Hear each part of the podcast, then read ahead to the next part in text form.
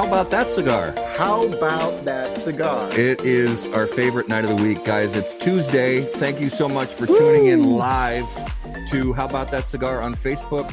We're so grateful that you're here with us. If you're listening on the audio podcast, guys, thanks so much for spending some time with us while you're driving down the road, while you're working out, while you're mowing the grass, whatever it is you do while you listen to podcasts. Thanks so much for joining us. Guys, we have um, we have a great show for you tonight, and we're really excited to get into it. But just a couple things to start us out here Mhm. this evening, Mhm. guys. This is something brand new. We're so beyond excited about it. Mm. We are now coming to you live from the Drew Estate Studios. That is right. We are now sponsored by Drew Estate Cigar Company, and we are so so grateful to be uh, partnered with them in this great business of premium cigars and this great culture that we love so much. Uh, so let's uh, get started right away by talking to you about the new Pappy Van Winkle Family Reserve Barrel Fermented. Uh, this cigar is a long filler premium cigar rolled in limited quantities at La Gran Fabrica Drew Estate in Esteli, Nicaragua. Deep barrel fermentation is the key process that makes this expression vastly different from anything on the market. Hand selected leaves from Kentucky are packed into small torquettes or bundles of tobacco, which are then loaded strategically into oak bourbon barrels. Water is then added while immense pressure is applied to the torquettes via railroad jacks. The tobacco is removed two to three times per year, shaken out, then repacked. The total process of fermentation takes 12 to 18 months, leaving a truly unique flavor profile and aroma. The Pappy Van Winkle Family Reserve Barrel Fermented is now available at brick and mortar Drew Diplomat retailers. So, guys, check that out. And thanks so much to our new sponsors, Drew Estate. So, Garrett, a little bit of NFL football over the weekend. Yes. Both our teams did well. Your Vikings, Mhm. my your Packers. So, Yeah. you know, things things across the the NFC North are looking not too bad unless you're the Bears. Oh my gosh. Well, just when you thought the Bears were gonna, Yeah. you know, run everything, they've been riddled with injuries and, um, you know, just a lot of other things that are really affecting uh, the Bears game. So Yeah. Um, yeah, And there's a little something starting up right now, actually tonight. It actually started a little while ago, but there's a there's some something going on. What is it? is it is it on? Um, it's not on grass. is it on ice? No, it is on grass. Oh, It's the World Series. oh, that. One. Yeah, you know the World I'm Series. bitter. Yeah, he, yeah, we're bitter. Twins fans seeing our but I'm team. glad that uh, our New York guys did not. I'm glad It. to see that the So Twins. the Astros, yeah, dude, that walk off was probably the coolest thing. that was a great moment in baseball history. Honestly, Yeah. that's that's one of those moments that you know, uh, 30 years from now, people are going to be watching clips of it and saying, "I remember when that happened." You know, it was a great walk off. It was it, It was, a great way to to uh, lead into a World Series. Um, my pick is uh, Houston's going to win it in six games, but we'll see. I'm right there with you. Are you? I am. Okay. Their pitching is just Now I have a soft spot for the Nationals just because you know they're the Twins' origin. yeah Started, yeah you know. that's that's where the Twins originally came from, and you know it's something that we love to see the Nationals win. But I just I think overall the you know that Houston the Astros are a more rounded team, and I think they're going to take it in six. you know, and the thing that has really kind of annoyed me has been um, the fact where you know announcers will say, you know, and the Nationals haven't been to a World Series since 1920, whatever it was, and I was Yeah. like, eat a D because they haven't had a team since 61 Right? before you know a few years ago. So Yeah, you, you can't compare You it. you can't know, do it's, that. it's like comparing the Browns and the Ravens. You just right, you know Yeah. the, old, the old Brown or the the old the Oilers Baltimore haven't Colts. been to Yeah. the Super. Yeah. So, guys, uh, again, thanks for watching episode 31 of How About That Cigar. Thanks for listening. Yeah. Tonight, we are like crazy excited. Um, I have uh, known about this this app, this community that was put together. Uh, I've been a member myself since 2014. I think Garrett's been a member since 14 about that Yeah. same time. Matt, you let Um, me know about it. Yeah, so, it's and it's I'm- a I'm great grateful. community of of of people who are like minded and loving the the world of premium cigars, and we are so excited this this evening to uh, uh, to get to talk to Eric Guttormson, Mister Master Sensei himself from Cigar Dojo. Eric, Wow. how you doing? you actually said my last name correctly. Well, we're we're from up north, so we know those uh You those know, all the you know those Scandinavian- the Scandinavian type names. We're we're well versed. That's that that makes me feel right at home. All of a sudden, I feel like we're gonna eat some lefse. You know, it's just gonna be an amazing night. Uh, Yeah. Lefse pickled herring, okay, but but uh, I draw the line at the uh, Lutefisk? the lutefisk. Forget All that's not happening. Have you ever had komla? No, what is that?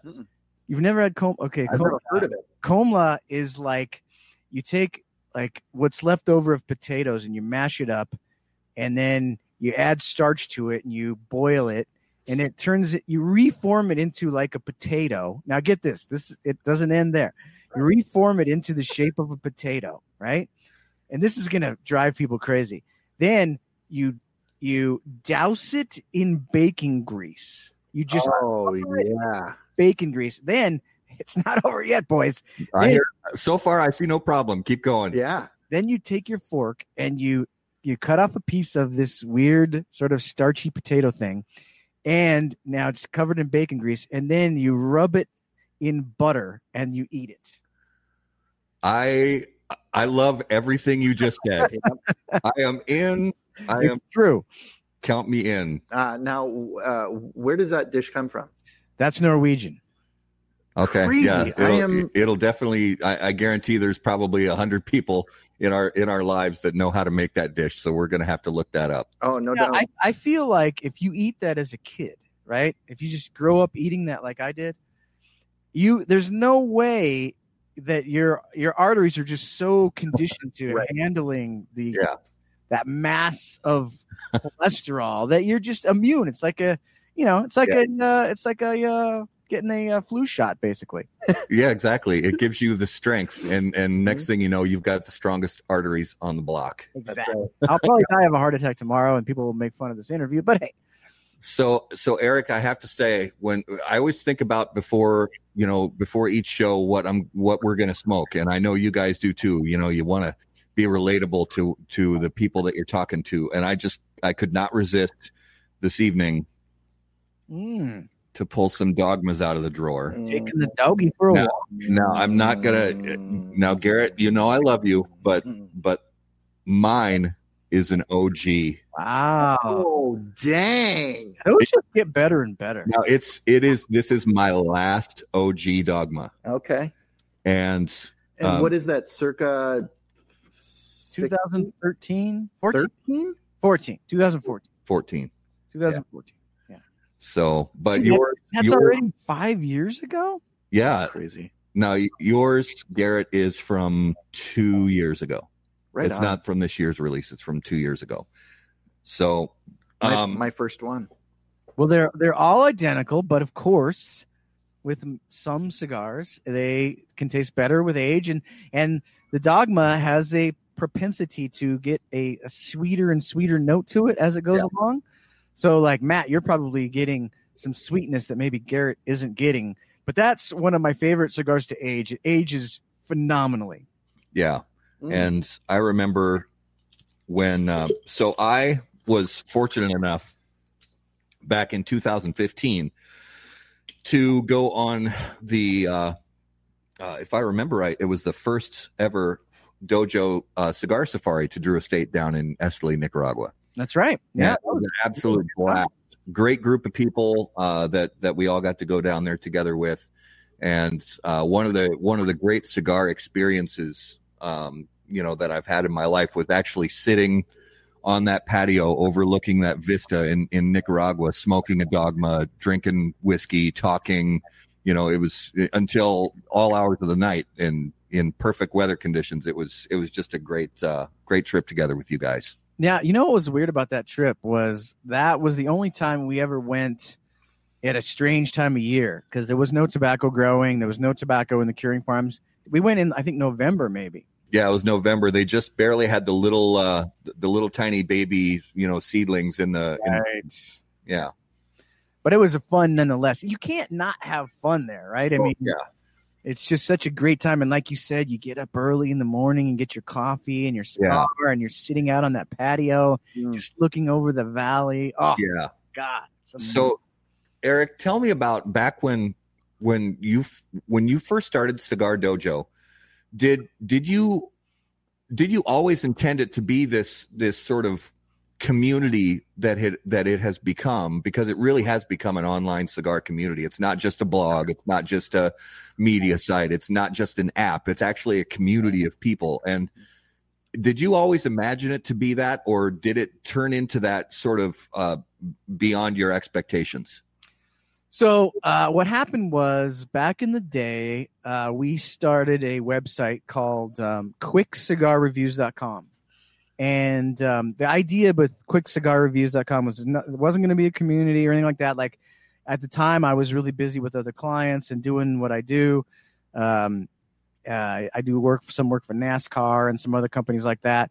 And but I have a, a history, a background in community building. I've built several large communities that have that are still around to this day, and um, so so quickcigarreviews.com was just going to be like basically like a blog for me and jordan and matt uh, a different matt to um, just kind of like catalog our own cigar smoking experience. And um, but my expertise was in seo and so like this the the site started to kind of take hold and like get some traction you know?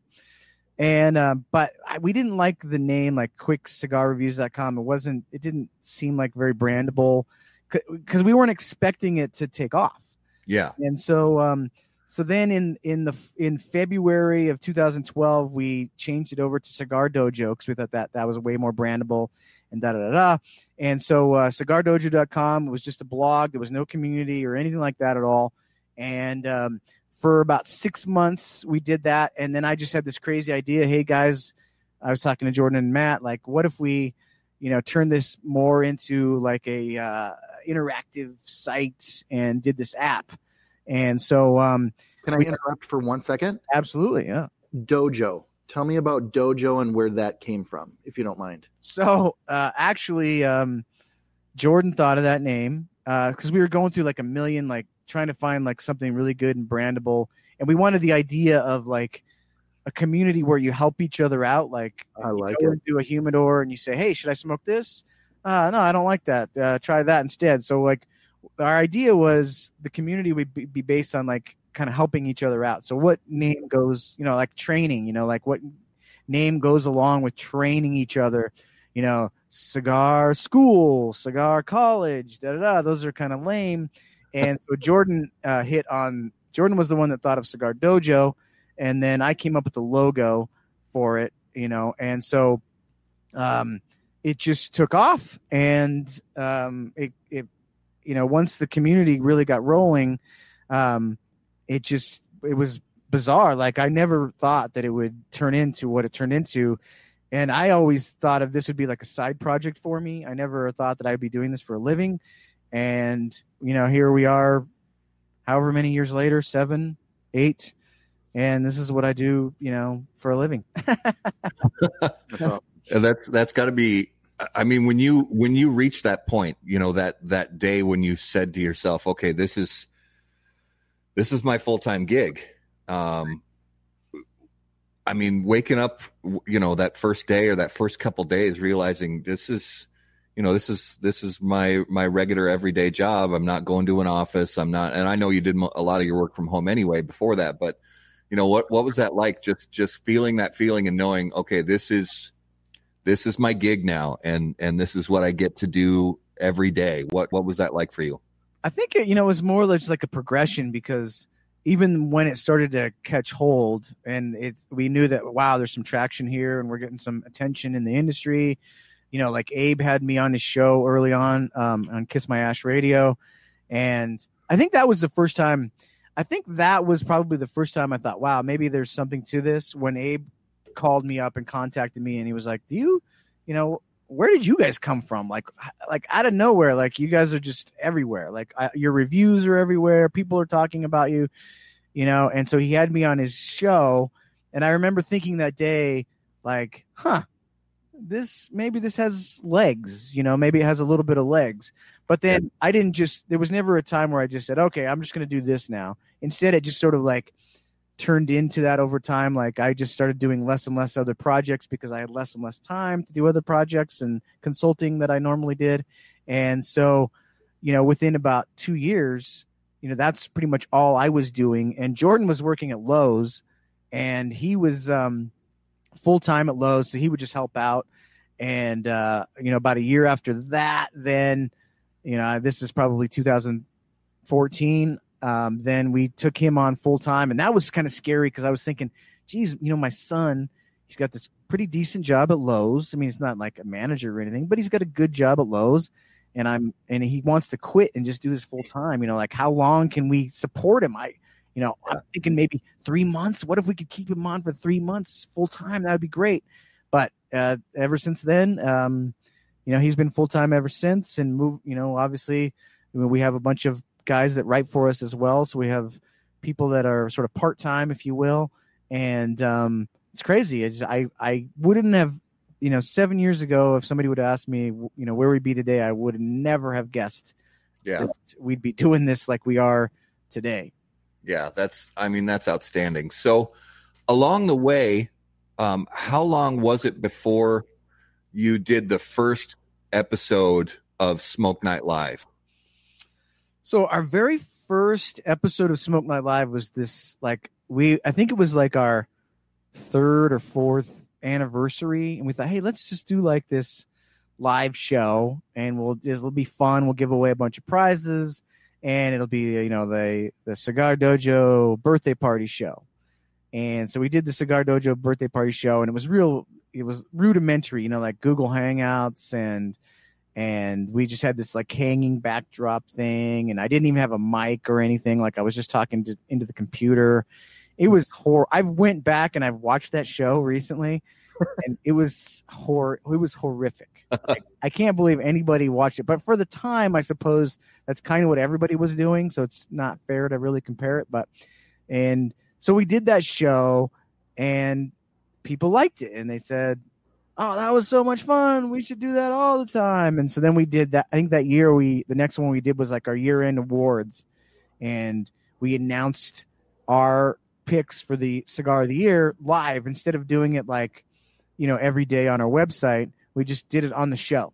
Yeah. And that got a ton of views. And we were like, wow, this is maybe there's something to this. And so then we kind of started doing this sort of, you know, weekly show. And our idea was, we pick a terrible night, like Friday night, like Smoke Night Live is on the worst night because a everybody's busy, right?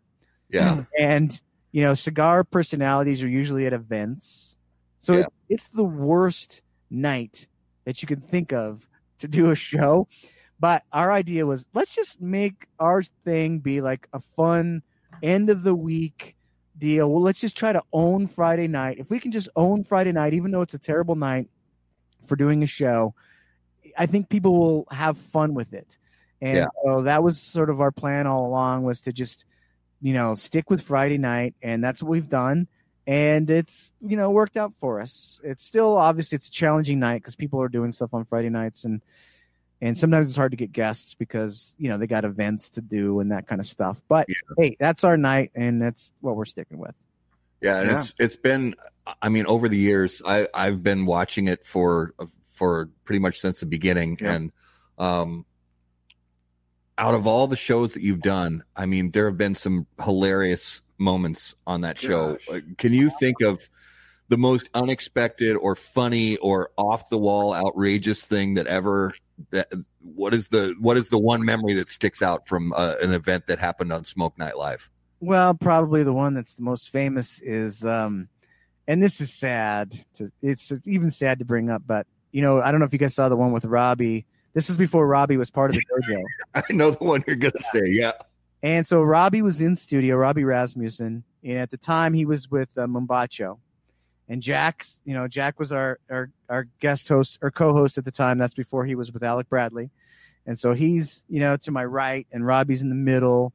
And so, you know, Jack does his his hey, I'm a consummate professional, he says. He says, I've done my research. Now, Rob, you you got some some really cute dogs, and especially especially that boxer. And Robbie is like, "Oh, we just had to put that boxer down this week." Oh, And Jack's face. I mean, we we've watched that that that sort of that five Oh. seconds like five thousand times because it's not funny because of Robbie. Of course, that's super sad. Nobody likes to lose an animal. It was just funny because Jack felt so bad, and you can if you watch that episode, you see his face just like, like Oh yeah. blood goes out of his face, turns white, you know. "Sure." So that that was probably the funniest thing. But we got some wild things like every now for Rocky Mountain Cigar Fest, we have a big party here, which by the way, I'd love to invite you guys next year. Um, we have a big party at the studio. It's the it's two nights before Rocky Mountain Cigar Fest, and you know Erik Espinosa, Steve Saka, Skip Martin. I mean, pretty much anybody who's in the industry is here at the studio, and we'll have like six, eight, ten guests on in in one night, and those shows are usually very memorable as well. Yeah, and the uh I will I I will never forget that moment when when Jack stuck his foot in his mouth like that. But then afterwards when when when the edit came out with the All right. with the sad music and the close up on Jack's face where he sunk his head down. I mean that it, it it's it's still obviously it's a sad thing for for Robbie, but but just to get at least a little bit of comic relief to put a little silver lining around it that just to see Jack's Robbie's a good sport though. He, you know, he, he he's a super good sport, and he, you know, he laughs about it too, uh, just because it was so painful for Jack. But another, the funny part about that show is also is if you see my face, I'm just like, I'm like, yeah I'm like so, Oh, stunned, you know, that Jack was so, you know, funny to to. To, to, he thought he was doing research, but it was like Yeah. the absolute worst possible thing he could have said. Uh, it was great. I have not seen that. You have Um, to see it, dude. I've seen a lot. I- Yeah, so I can't wait to go back and. and we have like we have a shortened like edited version that Matt was just talking about, and uh, I'll try to send you guys a link to it so Garrett can watch it later. It's awesome. totally hilarious. It's fantastic. All right, now uh, Eric. So I did, as I said in uh, the pre-show, I did a bit of a, you know, digging and and stuff, and I want to know how. Well, hold on. Before you say you, you didn't have a dog die recently, did you, Eric? Oh no, actually, actually, when my dog finally died, which was a couple years back, Ned. Ned, I was relieved. Like that, I just I'm so done with dogs. Like no more dogs. So Yeah. you can't, you won't hurt my feelings on dogs. dude, Don't worry yeah. about that. Unfortunately, it wasn't. Yeah, no, this isn't about dogs. Okay. Um, I'm wondering how much you enjoyed the shake weight challenge. Oh god, that was so funny, man. Uh, the, the what? Oh yeah, Yeah. I, I never saw this. so Matt, you know, you know Matt, like the Aganorsa logo. It looks like it's I like it's Yeah.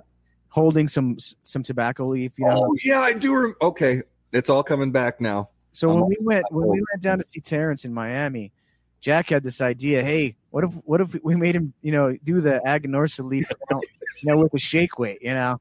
And Ter- Terrence was just like, "What in the hell is wrong with you guys?" It was pretty funny. Yeah, it was pretty good. no, dude, that was uh, that Oh, was fantastic. You guys really made it work. Oh man, You were working it. I don't know if you guys saw the. Uh, I think it was the same trip when we were down in Miami.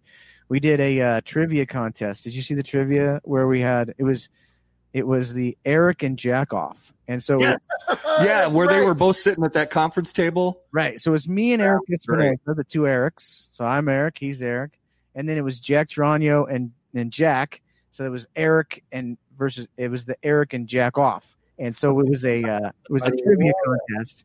It was it's pretty hilarious. If you go back and watch that one, that's that one's pretty funny. And then of course, let's not forget one of the greatest all time live moments was when Jack got his tattoo in Honduras because Yeah. that was a classic. That was a classic moment. Yeah. So, and I, for the longest time, I, I mean, not the longest time, but it, a week or two, I thought that was staged. I thought it was fake. And I sent Jack a message and I said, this is BS, right? This didn't really happen. It's a fake, right? And he said, he sent me back a reply. I said, no, dude, that's real.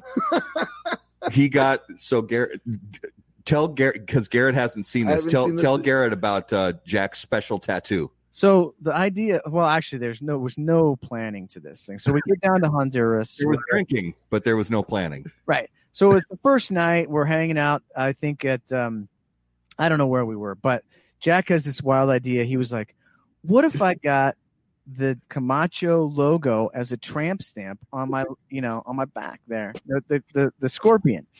And Jack was drinking. We were all drinking a little bit, you know, and and uh, yeah, that'd be hilarious. Da da da da da. And the Camacho people are like, hey, we can get a tattoo artist. We'll, you know, we can find somebody. And um, so Jack's like, yeah, let's do it. Let's totally do it. Don't know. Yes, yes, yes, yes. And I'm thinking to myself, because were you there, Matt, the time that Jack was going to get the cold infusion tattoo on his lip? Yeah. Yeah, on the inner, on the on the inside of his lip. Yeah. Yeah, that was at Cigar Safari when you were there. Yeah. So I sort of talked him out of that because, like, I feel like I'm kind of like responsible for the guy. You know, like he's a young kid, and you know his mom. I, I said, Jack, you can't do this unless you call your mom and I can talk to her on the phone.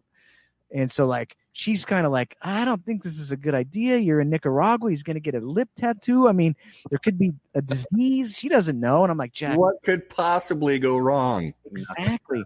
so I talked him out of that. So that's just a backstory there. So like I talked him out of that, but so then I'm kind of trying to talk him out of this tramp stamp too. So the next morning I wake we wake up and I'm thinking, okay, this is going to be great. Like he's going to wake up, he's not been drinking this morning, everything's going to be cool, right? No tramp stamp.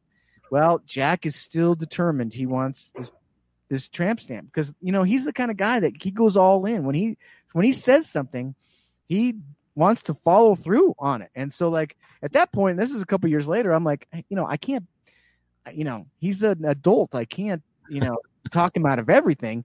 And so, sure enough, at the end of the week, they found some sort of uh, a really good tattoo artist that sent like 200 samples. So we knew he was a good tattoo artist.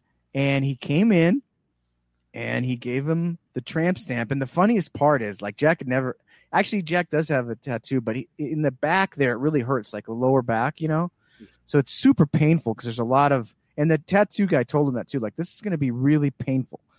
And so Jack's starting to get the tattoo, and I I go over to him, you know, and I'm like, and this is I think I think this is all on video. I'm I think I can't Yeah. remember, but I said, Jack, he's like, Eric, how am I doing? You know, he's in total pain. You know, he's bat- practically crying.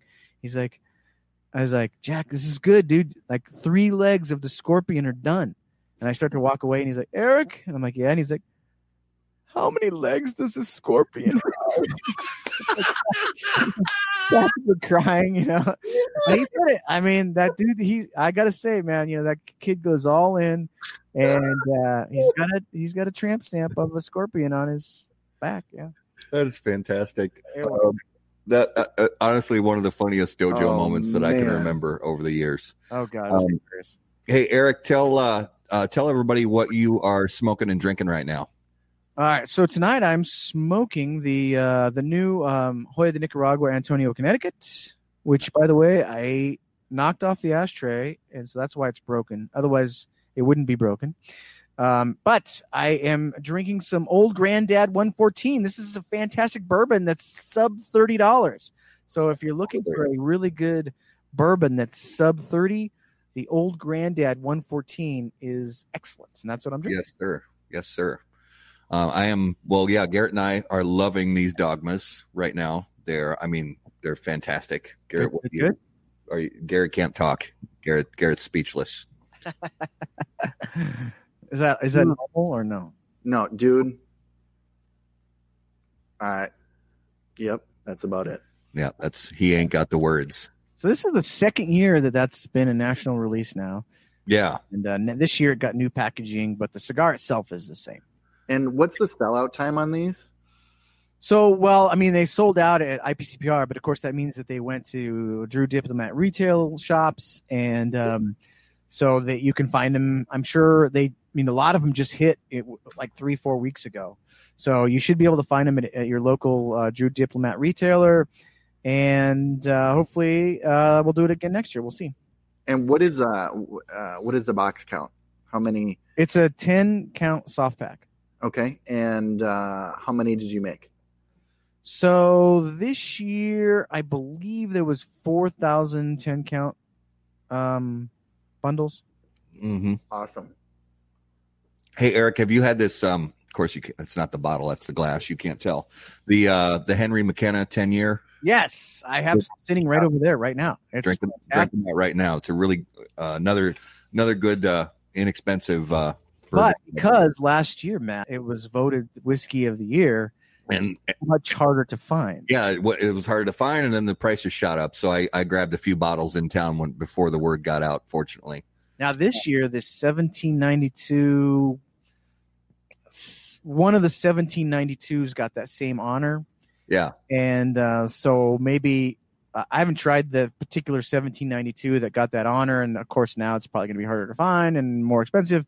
But maybe that'll mean that the Henry, because the Henry McKenna was a bourbon that we loved here Yep. at Dojo Studios for years, and uh, when it, it was one of those deals where you know it got awarded that that uh, bourbon of the year whiskey, not just bourbon, but whiskey of the year, Yeah. which made it uh, much harder to find. yeah. Then everybody went after it. Uh, Eric, have you ever had the uh, body armor orange mango? Wow. yeah, no, it's a serious drink. But God, I'm jealous. Um, hey, for anybody who is watching live, uh, please feel free to ask your questions.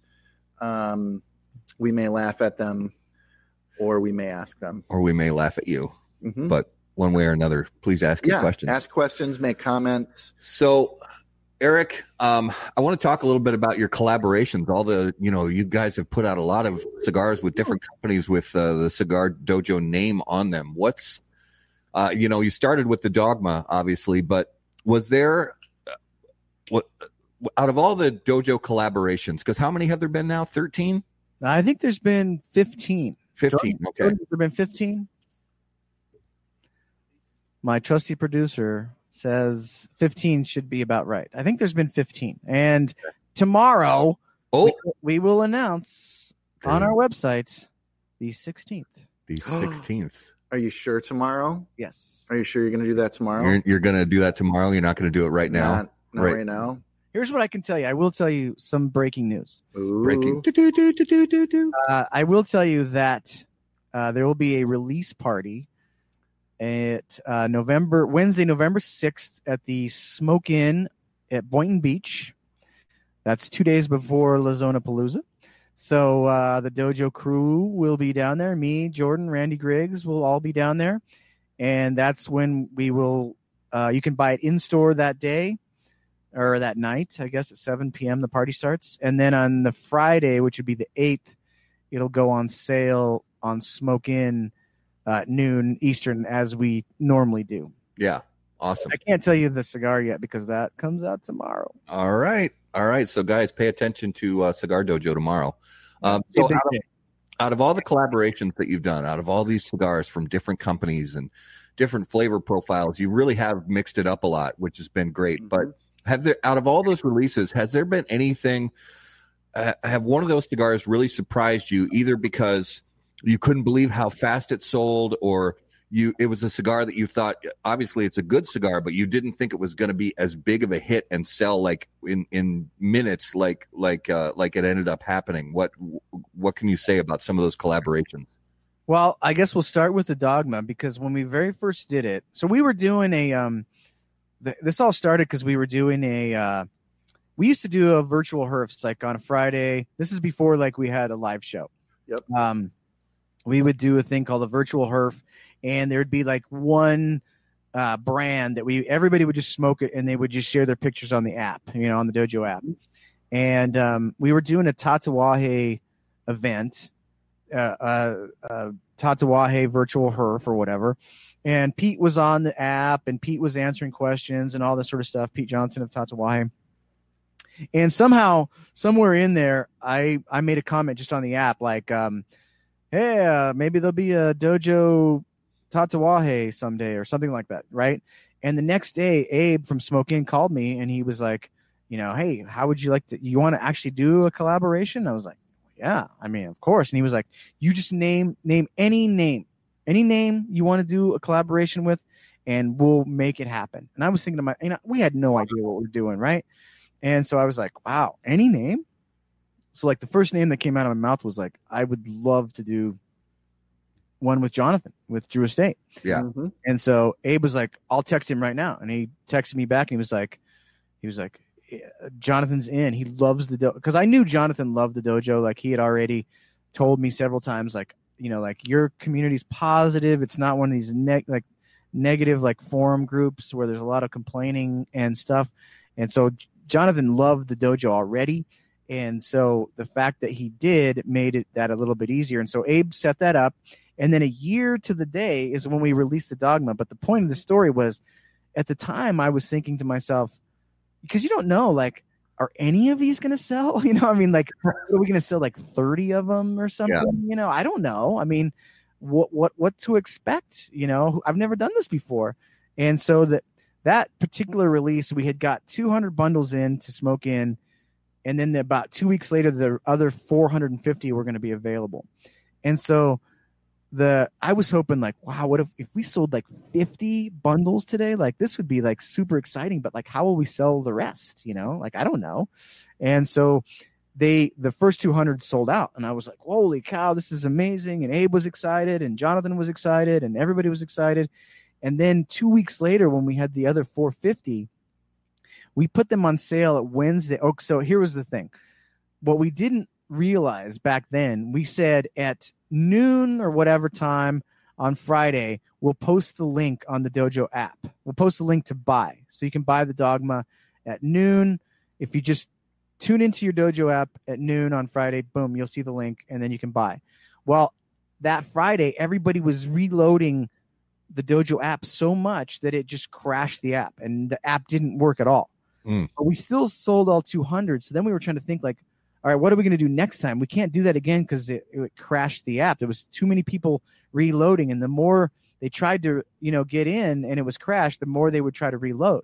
So it just was like it was it made it worse and worse. It was like a vicious cycle. So then we thought, okay, Lynn, we'll do a midnight sale, basically, like uh, Wednesday. It was Wednesday night at uh, ten o'clock Mountain Time. That's midnight Eastern. Maybe that'll make it less of a deal, right? well, we sold all 450 bundles in like five minutes. No kidding. Not hours, five minutes? Five minutes. Five minutes. And the guys from Smoke Inn stayed up all night shipping every single one of them out. And so that was when we realized, wow, there's this is crazy. Like we have this community is great. We have something here, something special. And so um, from then on, we changed our strategy to where now we send an email first with the link in it so that people aren't trying to reload the app. That's why we do the email thing um, with our releases these days. But we still crashed servers. We crashed the famous server. We've crashed the Payless, you know, the smoker friendly server. You know, um, it's still as hard to release them because so many people want to get that cigar. Um, so that was that was the that was the craziest one. Um, the the Roma Craft, the first time we did the Whiskey Rebellion, sold out in 55 minutes uh, from Famous. Um, but we've had some challenges too, you know, because there's so many people that want these. Like we did the bonsai just this year and the feng shui last year. You know, we crashed the server and it, it took all day to sell it out. We probably could have sold the bonsai out in 10 minutes, but the server crashed and it took all day to like process the orders. Yeah. So every single one has had like a challenge that way. Now, like when we did the Reviver through Atlantic, uh, that went really smooth and it sold out fast. But um, I guess the, as far as cigars that surprised me, um, uh, I think the Feng Shui was one of the ones that surprised mm-hmm. me the most because when we had did the blending on the Feng Shui, we had done all the blending except for we we said we wanted to be soft box pressed, right? We thought that would be a cool uh, feature to that cigar. So we we had done everything except for taste the cigars that had the soft box press. I love it. So when we finally got that cigar, even though I liked it, and but I didn't think it was like the greatest thing that we'd ever done. Um, but when we got the cigar when it was soft box pressed, and this was really risky because it was the finished product. So if we didn't like it, there's no going back, you know. Yeah. When we got that cigar finished completely, and the first time we smoked the soft box press version of it, we, me and Jordan both like, holy crap, this is better.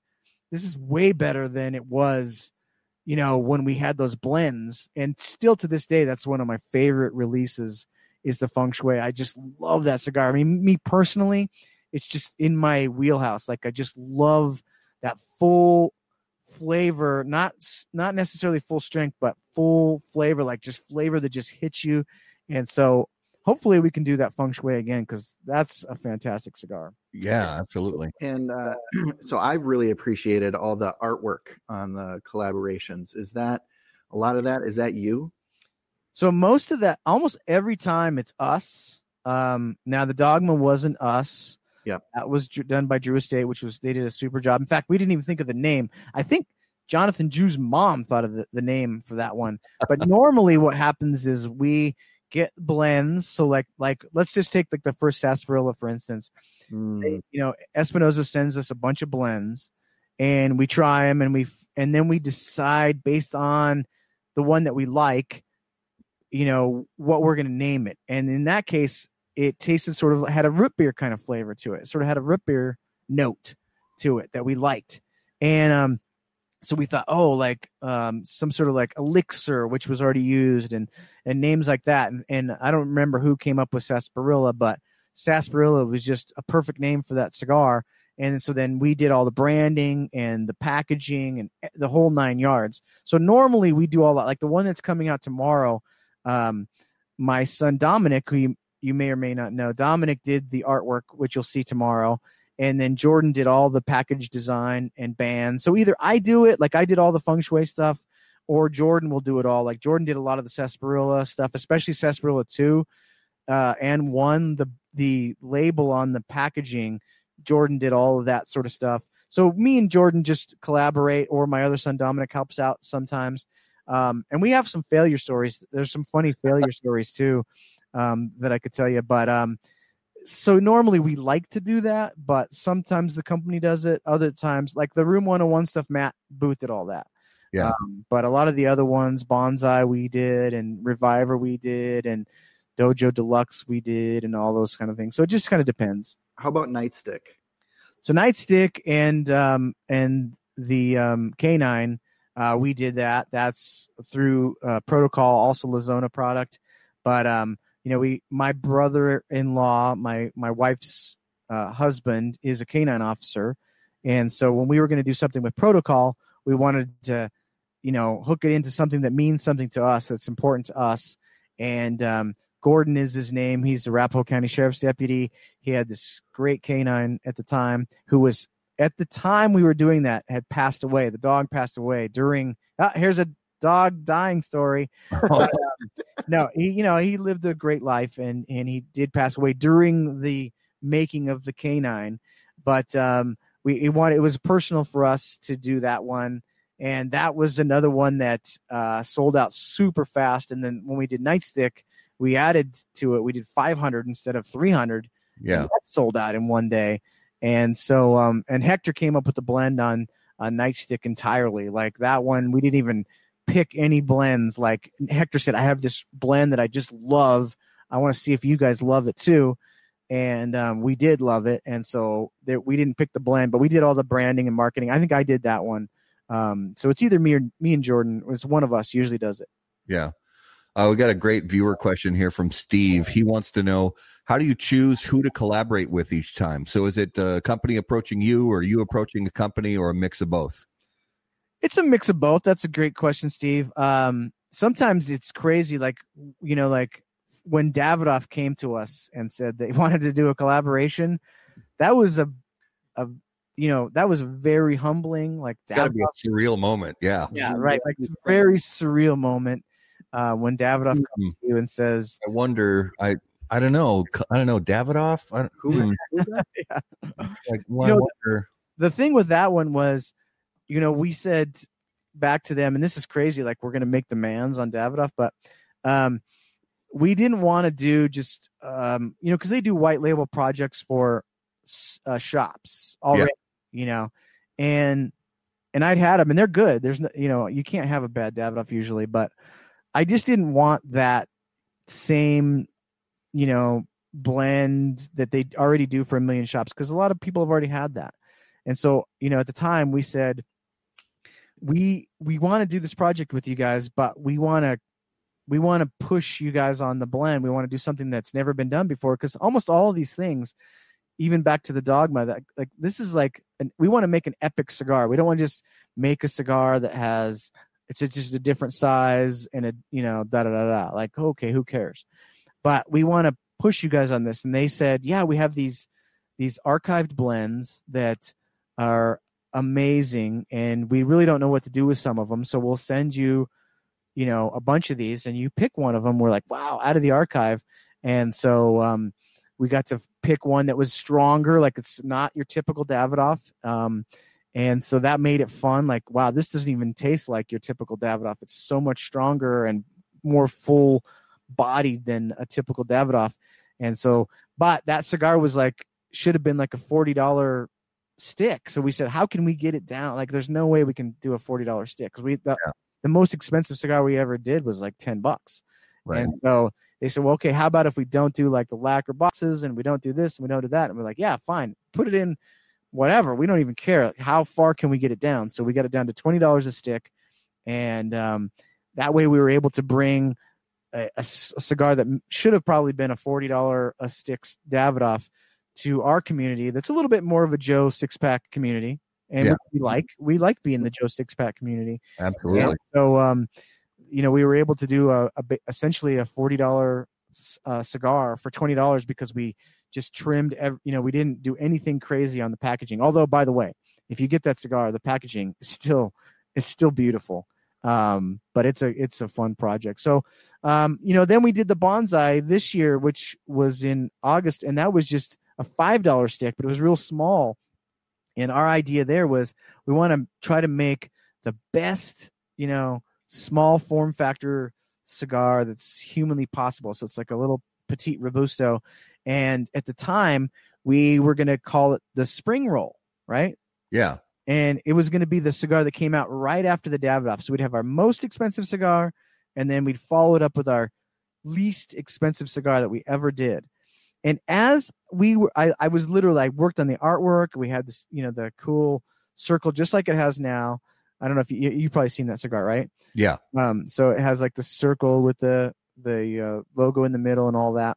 And as I was doing that, that's the, like the, as I was sending in the artwork to get the labels printed, that's when Punch cigars came out with the egg roll, and it looked almost identical.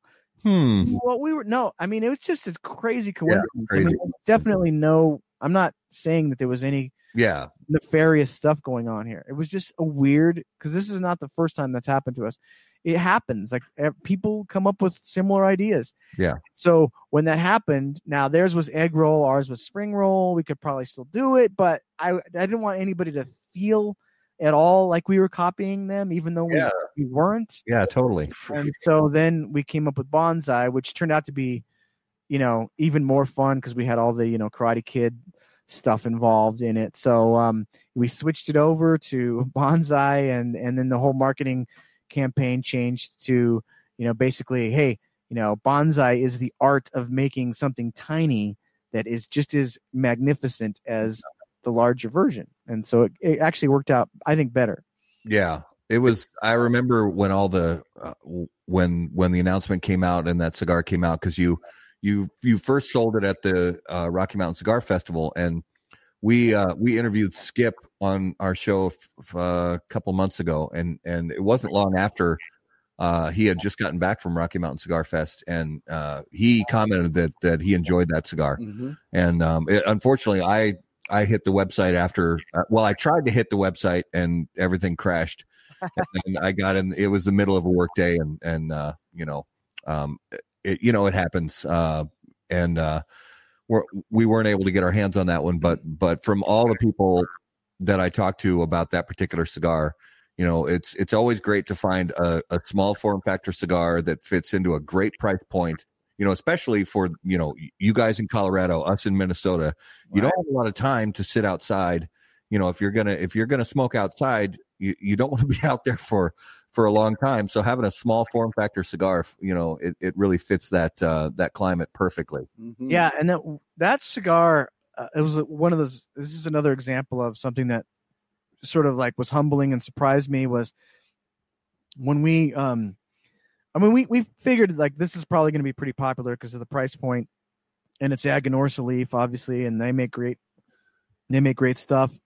Um, so we set up at Rocky Mountain Cigar Fest and you know there's a big line, but nobody's inside, and we're setting up because we sell T-shirts at Rocky Mountain Cigar Fest, and right behind us is Terrence in his booth, and he has like I don't know 60 bundles of bonsai, and um, so they opened the gates for the VIP people, and there were people, I kid you not, that ran. They were running over. They were literally running through the thing to get to Terrence's booth to buy to be the first to buy bonsai.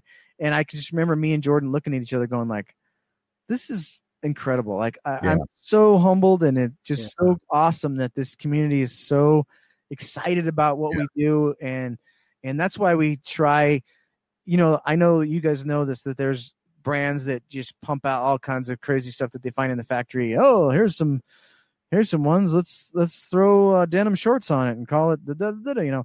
We don't we never have done that. Like every single time we've said no we're gonna we're gonna take every project that we do and give it a hundred percent of our attention to make something hopefully kind of epic you know like the imperial stout that we did with camacho like you know we got you know the barrels from Oskar Blues that were whiskey barrels. By the way they were um uh barrels that probably had some of our favorite bourbons in them i can't say what. And we had and those were then they aged Oskar Blues 1050 in them Yeah. and we had those barrels shipped to honduras and then we aged you know the filler tobacco in those and so like those types of projects like you know the point is is like like these things take a whole year of planning and doing and it it isn't just like we're pumping them out like 2020 we already have you know we're well into working on the final cigars that won't come out for over a year from now and we're working on them right now because we know that they have to be like I never want to take advantage of the loyalty that we have with this community. I never want to just pump crap out and just say, "Oh, here's another cigar for you to buy." I want it to be something special, something a little different, something that makes this fun and exciting as a community. Yeah, absolutely. And you guys have done a great job with uh, you know, all those special collaboration cigars. Yeah, that has been fantastic to watch. Um, I'm going to shift gears a little bit and uh, Yes. go into uh, personal life. Um, I was listening to a podcast a couple weeks ago, uh, Cigar Jukebox, and um, Dave has. It's a great show, um, and he has been repping your daughter on a lot of his shows Yeah. and I gotta say, um, I, I'm becoming a bit of a fan. She is incredibly talented. The the harmonies that her and um, It's actually two of my daughters. They're that's the harmonies. The, oh, my is it really? It's Mackenzie and Cassidy. Yeah, Cassidy. right. Yeah. I didn't realize it was both your daughters. That is, dude. How proud are you? And Oh, tell yeah. us a little bit about that. yeah it's it's cool it's super exciting i mean they they started doing this a few years back just kind of for fun and they um they first they were just them two with guitars and they they played around a lot of open mics and did that sort of stuff. And then they started kind of getting a little bit of a following. And they um they did this big there's this big in morrison colorado where red rocks is there's this big like battle of the bands kind of thing. And like there's like I don't know, I think 30 bands, and they all play at these different bars, right? Like they each get like a night to play at a bar, and then they take the top two most popular ones, and whoever wins gets to play at Red Rocks.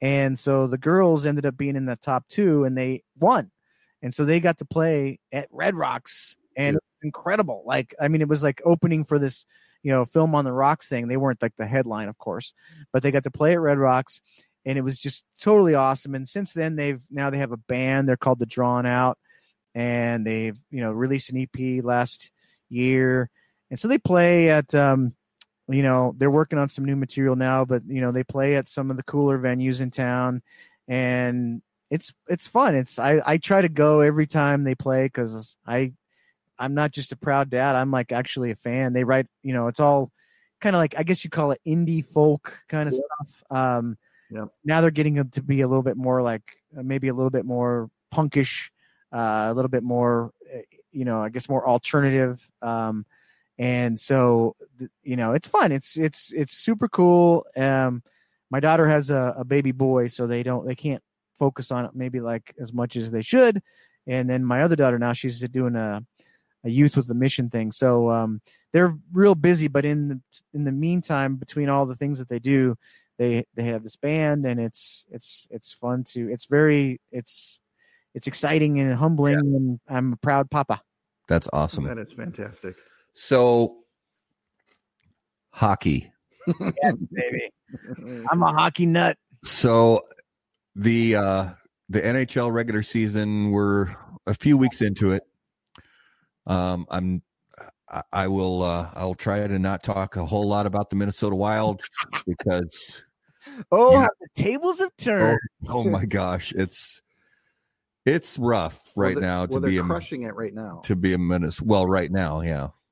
It was three to zero the Yeah. last I looked. Well, it's it's nice to see three to zero on our in our favor instead Right. of the other direction because We can't stop a puck. too too many too many shutouts. Devan Dubnyk, I don't know he what happened to him, Right? but he was one of the best, and now he's one of the worst. Yeah. Anyway, um, Eric, I know you've been a big hockey fan for a long time. Um, what what are kind of the origins of your uh, love of this game? Yeah, it's crazy because I grew up as the biggest football fan that there ever was. Like I played football when I was a kid, all the way up through high school, and I was just sure that I was going to be like a, a pro football player. Like I was positive. But that was before I didn't realize that I was only going to be five eight, you know, and like 170 pounds, 40 pounds or whatever at the time. And then when we moved into our new neighborhood, like April's dad, my wife's dad, he was the he was the um the head of the Colorado Avalanche fan club, right? And so he was always, you know, super excited about hockey. I I kind of liked it. I mean, I didn't really know anything about it. And we moved into our new house in our new neighborhood, uh, there was a lot of kids out front playing hockey. And so uh, my two boys, Jordan and Dominic, who were just tiny at the time, they just stood by the window like watching. Like they had hockey sticks and stuff, but they were too afraid to go go out there, right? And so eventually, you know, me and April like forced them to go out there and play with the kids in the neighborhood. And as soon as they did that, they became, you know, hockey fanatics. And they played in roller hockey, which I ended up coaching them. And I didn't know anything about hockey, but I was coaching them in roller hockey. And they kind of got, they were getting killed, right? Like just destroyed in some of these tournaments we'd go to. I remember one time they got beat 22 to 2 in a tournament. Holy And, but that was all because it just taught them to just try harder and harder and harder and eventually they became really good hockey players and in in inline hockey we won like three national championships me coaching the boys and then they went on to play ice hockey at the, sort of the same time. They were like kind of going back and forth and they they they got to be pretty good hockey players. Jordan played in canada dominic traveled everywhere you know double a all that sort of stuff and so just through the boys, through my boys, I became a hockey fanatic, you know, and the Avs, of course, you know, 1996 won the Stanley Cup and 2001 won the cup. And so now, I mean, ever since then, I, my, I, st- I still like football. I still like it. I watch it. Me and Jordan have a great time watching every Bronco game here in the studio, which is hor- horrible. But I love hockey and the Avs, who you know three years ago were the worst team in the league, and and Joe Sakic did a really smart thing by um, building, you know, slowly, taking his time, and now I mean the Avs are probably you know the most talented young team in the league, and a lot of people are saying, wow, this this team could be fantastic for the next seven years, you know. They're definitely top five right now. I would I would easily put them in the top five, maybe top three. Yeah, we just had our first loss last night. Yeah. Um, so who are some of the o- over the years since you've become such a hockey fan, what are some of the players that you that you love to that you love to watch now and even some of the players that you love to go back and watch some of that vintage footage on YouTube? Well, I mean, let's face it, the whole, you know, Peter Forsberg, Sakic, uh, Patrick Roy, Oh, yeah. Foote, all those guys, uh, Deadmarsh, when they were when they had the rivalry with the Wings, Yep. pre this is pre Minnesota Wild days. Yep. I mean, that was some of the most amazing hockey ever played. And if just the other day I went back and I was watching the clip when Peter Forsberg, you know, scored all those goals late in the third period to beat uh, the Florida Panthers. They were that was just a ridiculous game. Like if you go back and watch Peter Forsberg, and that was before all the rules we have now. Like imagine Peter Forsberg in the league now. Like he was Oh, such a forget about it. strong player. Yeah. He would dominate under the rules we have now. Forsberg would dominate this league, like because Yeah. he was just so physically strong, and now you can't really touch him. Like he was getting mauled. Like I mean, guys were just all over him, and he was still scoring ridiculous amounts of points. And so, like, obviously, Forsberg is a guy that I love to watch. But now we have Nathan MacKinnon, who's a different type of player, super fast, you know, tons of talent, uh, can score on any given play. And but the Avs are ridiculously young. I mean, Nathan McCar- I mean, uh, Cale Makar, our new defenseman that we got fourth in the draft like three years ago, and he's going to be an amazing player. I mean, the Avs are stocked; they are loaded. Uh, I'm excited to see what happens in the next three years. How about college? Do you watch any college hockey? I mean, I follow the Pioneers, you know, the Denver Pioneers, um, some, um, but I'm mainly a I'm mainly an NHL guy, really. Um, I just kind of follow the Pios because they've won a few national championships recently, which was fun to follow. But my main love is is the Avs. Um, but I like I like all hockey. Like when the playoffs start, when the playoffs start, the NHL playoffs start, I can if the Avs aren't part of the playoffs or they lost or whatever or they didn't make it, it doesn't matter to me. I can watch every single game and just enjoy it. Like I just love hockey. I love everything about it. To me, it's the last real like man's sport, right? Right. You know, and they're they're trying to take that out of out of the game. Well, and that's that's a good segue actually, uh, because I, I was going to ask one of the questions I had written down was specifically about about physicality and fighting in hockey. So, why is fighting so vital what- for people who don't understand? Why is fighting so vital to pro hockey, and why is it not? And why is fighting not allowed in other team sports? All right. So first and foremost, people have to ask them because there's this big push to get fighting out of hockey, right? Because it's Right. It's There has been ever since ever since I was a little kid. There has been. Yep. it's barbaric and this sort of thing. Well, first and foremost, you have to ask yourself: Are you fundamentally opposed to two men fighting? Like, are you fundamentally opposed to that? Like, people fight in boxing, people fight in the MMA. People don't seem to be fundamentally opposed to that. Correct? So, Exactly. why are people think that it's fundamentally wrong to fight in a sport? Like it just so happens that in hockey, it's really the only sport that you can like you could send out like, you know, some schlub, right? And he could whack the wrist of your best forward, break his wrist, and he gets a 2-minute penalty. And he goes, "That's worth it, right?" Like you know, because you can't do that in football. Like, it's very difficult to go out and just break somebody's wrist or their foot. Like, you'd have to try hard. That would be like, I don't even know how you do it, right? But in hockey, you have a stick, so you could whack And, and blades on your feet. and blades on your feet. Yeah. So there has to be a way that there there's more to a to a bad play than just a penalty because a penalty is just two minutes.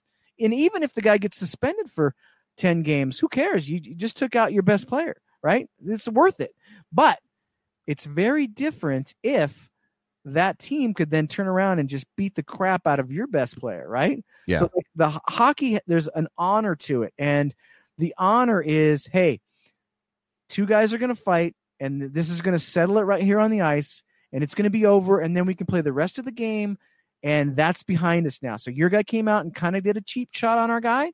Yep. So now these two guys are going to duke it out, and then it's going to be over, and we forget about it, and then we just play the rest of the game. And that's what I love about it. It's not just a sideshow; it actually is a part of the sport. Yeah. that's what I just don't understand that people don't love it. I mean, like the people that don't love it, you know, I mean, let's face it, they're probably hugging trees somewhere. But um, that's why I love fighting in hockey. And I, I hope that there's always at least a, a little bit of a place for it because it does police the game. It keeps it honest. It keeps the players honest. And they realize, hey, there's a price to pay. If I do this, there's a price to pay for one of my guys. Yeah. And so like that's why they don't.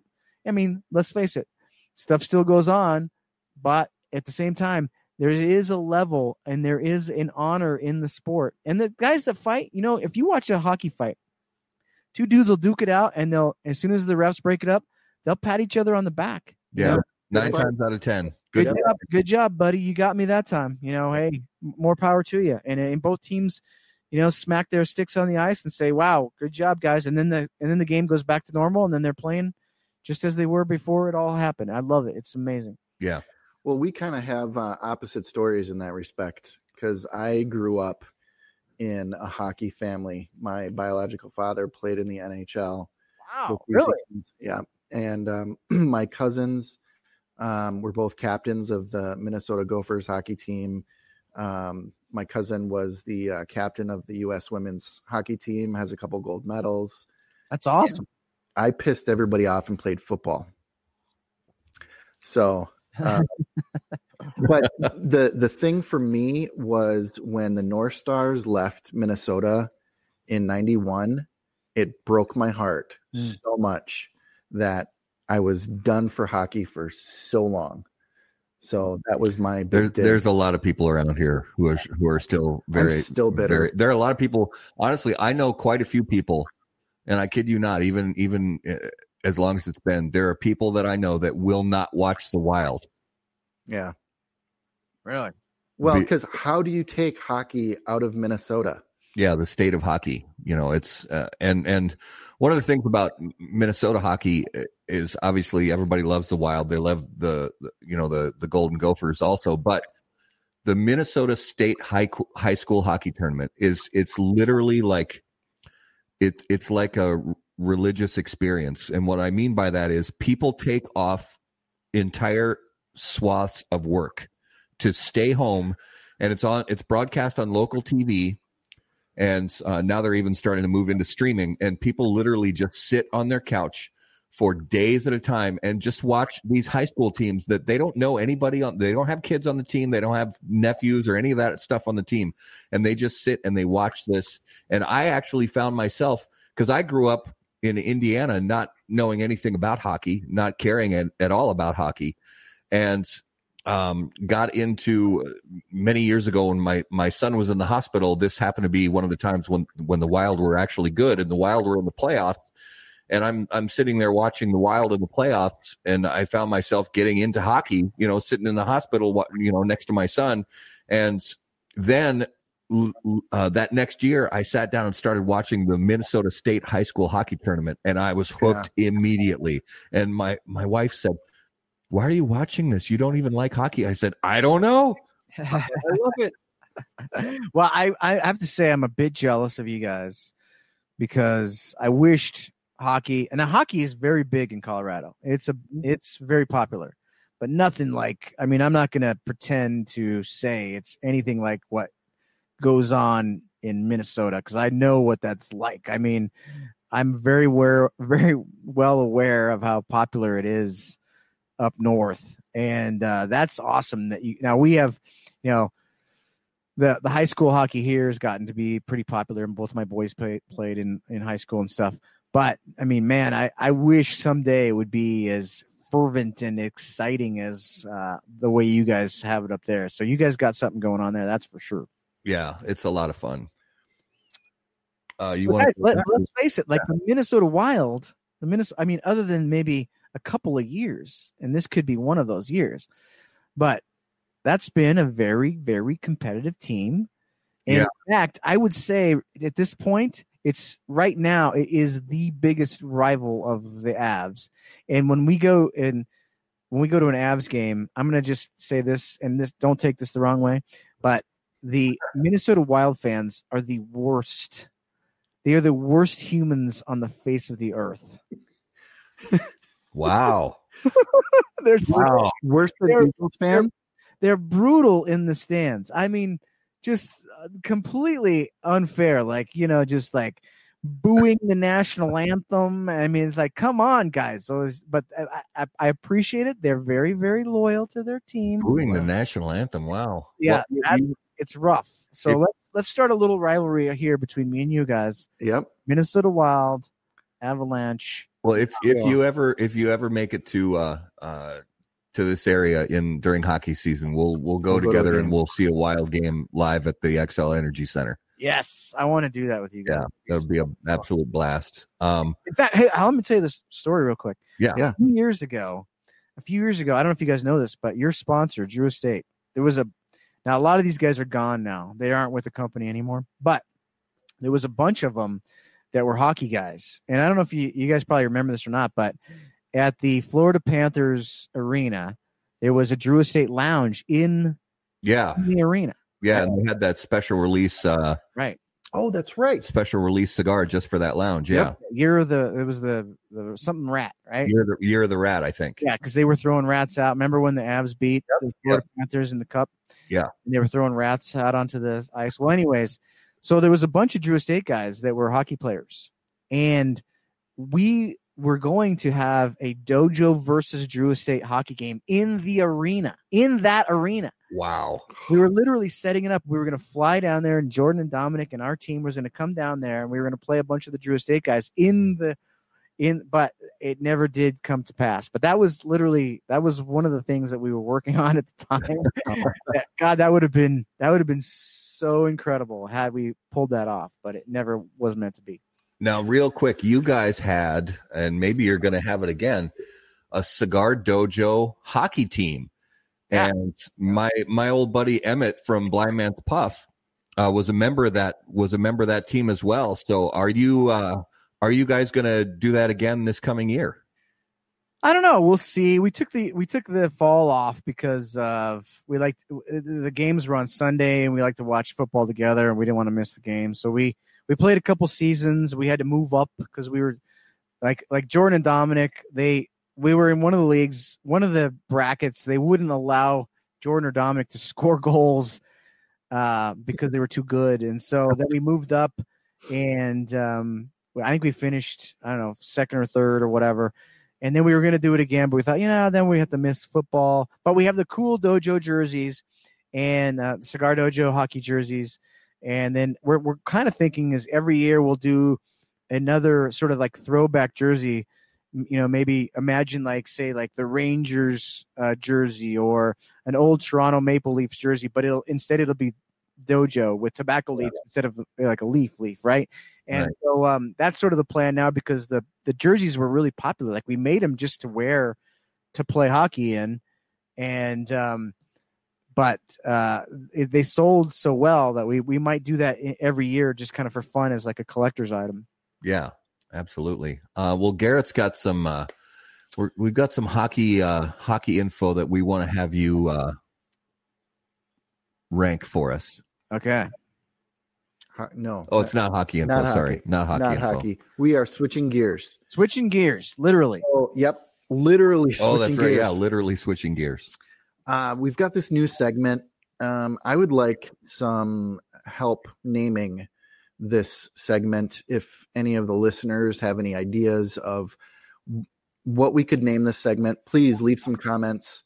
Um, and in the next few weeks, I'll uh, I'll pick a, a good name. And what it is is I give our guest a list of ten items, and they have to rank it um, their top five of this list, and it's non-cigar related. It has to do with uh, a passion or something with our guest's uh, personal life. And I was doing some digging on Eric, and I found that um, he was a Mopar guy.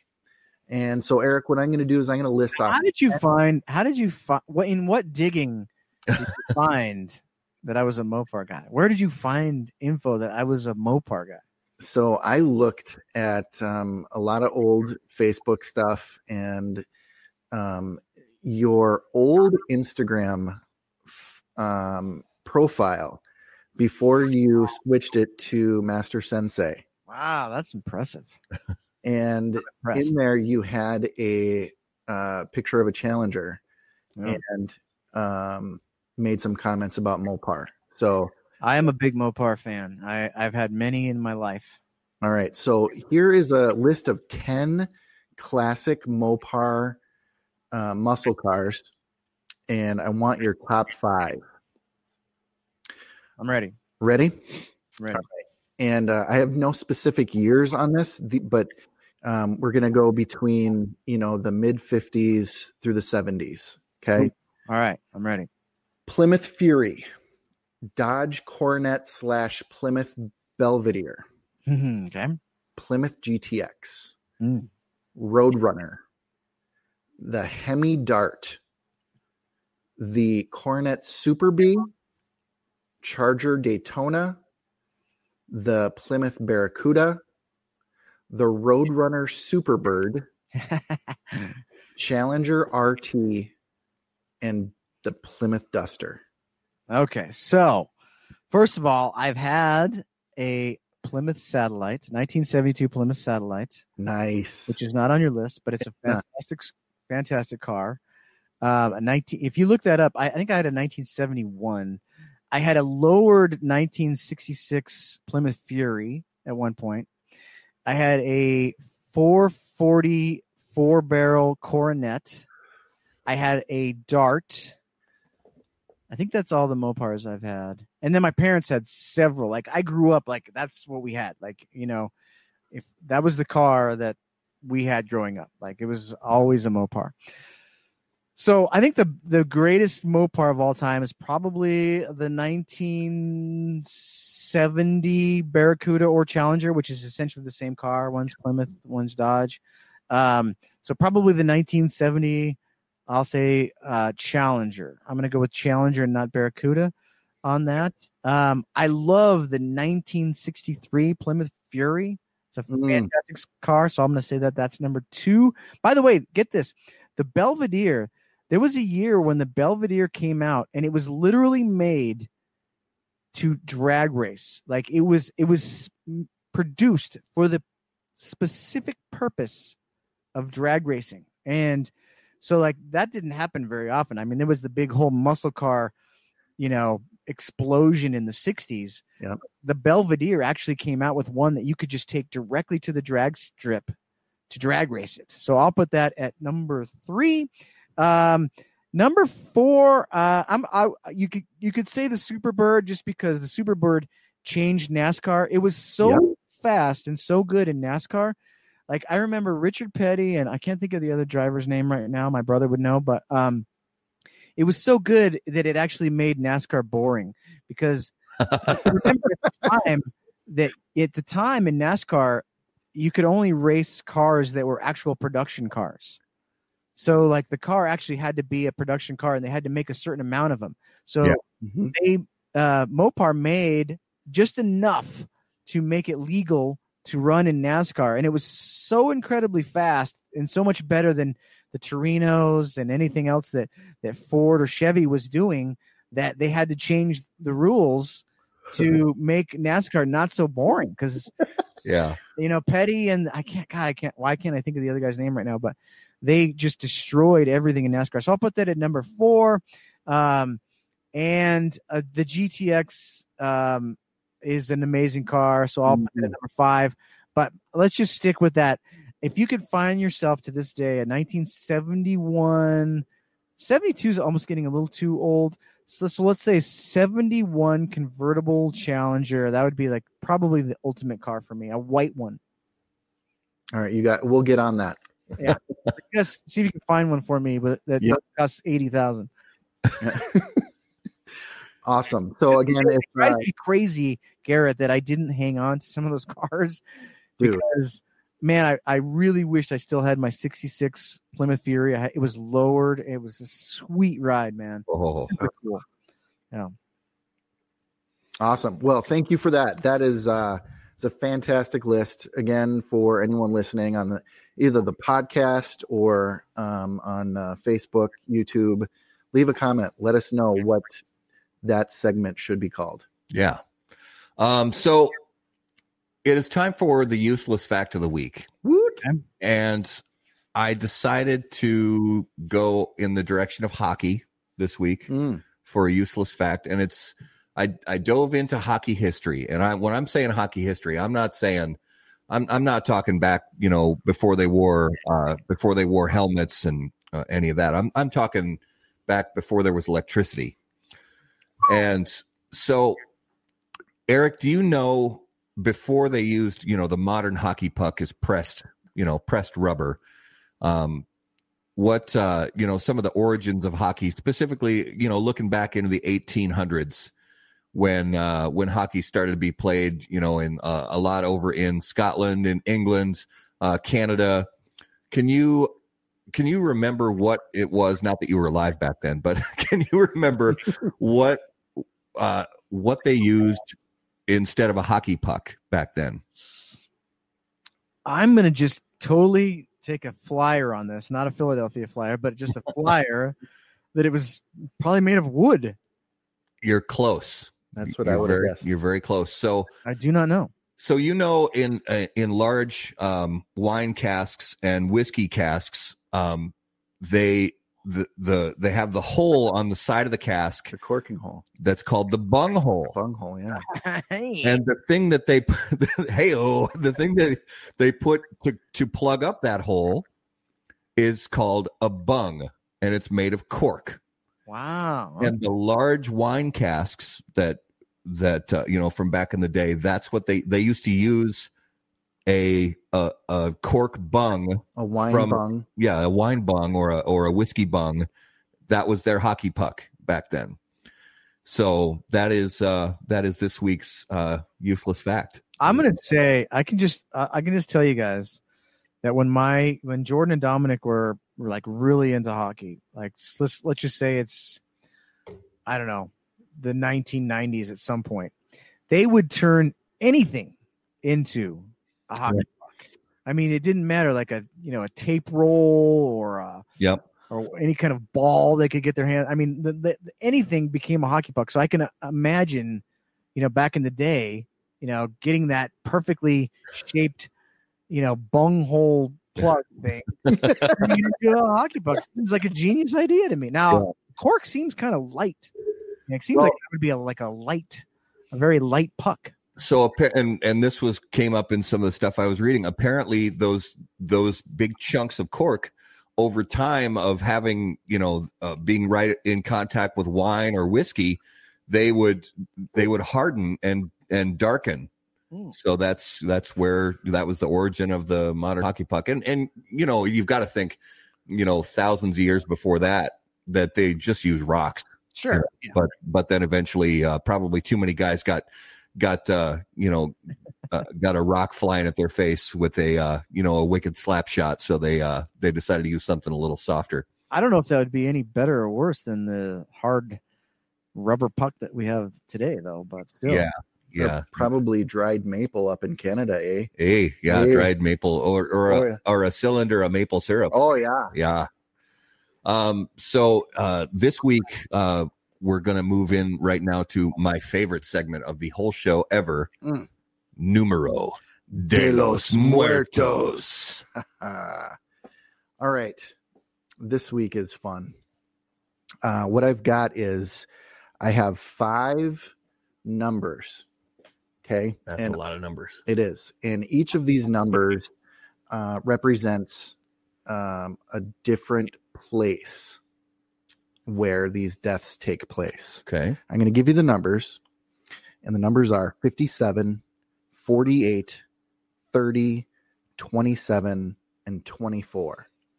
And what those numbers represent is deaths at these places um, of of all time.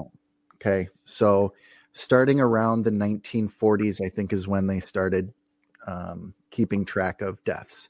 What we got to come up with is uh, where these deaths are taking place. What is the event that's happening? And what's the cause? the cause will be obvious once you Okay.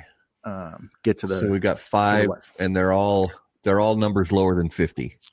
uh, no, 57, 48, So 30, all, all numbers lower than sixty, 24. Yep. all higher than twenty. Yep. But these are the top five places of this thing where these deaths have occurred. And since the 1940s, roughly, Yes. is so. Are we talking natural causes? No. Not natural causes. Are all these locations uh, states or countries, different places around the globe? Different places around the globe. Um. All right, so we've got. Uh, are the are the deaths? Um. uh, do the deaths come about through uh, crime or nefarious? Uh, Mhm. No, not through crime. Are they accidental deaths? Yes. All right, I need another hint. It is a pastime. It's a pastime. And this is around the globe. Correct.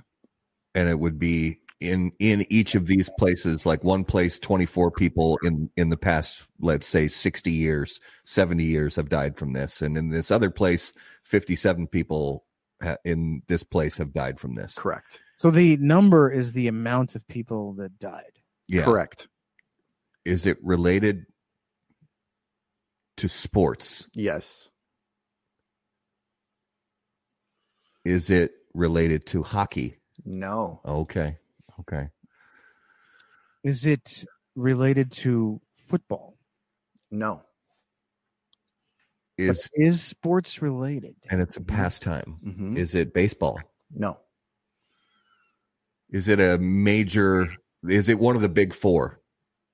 No. No.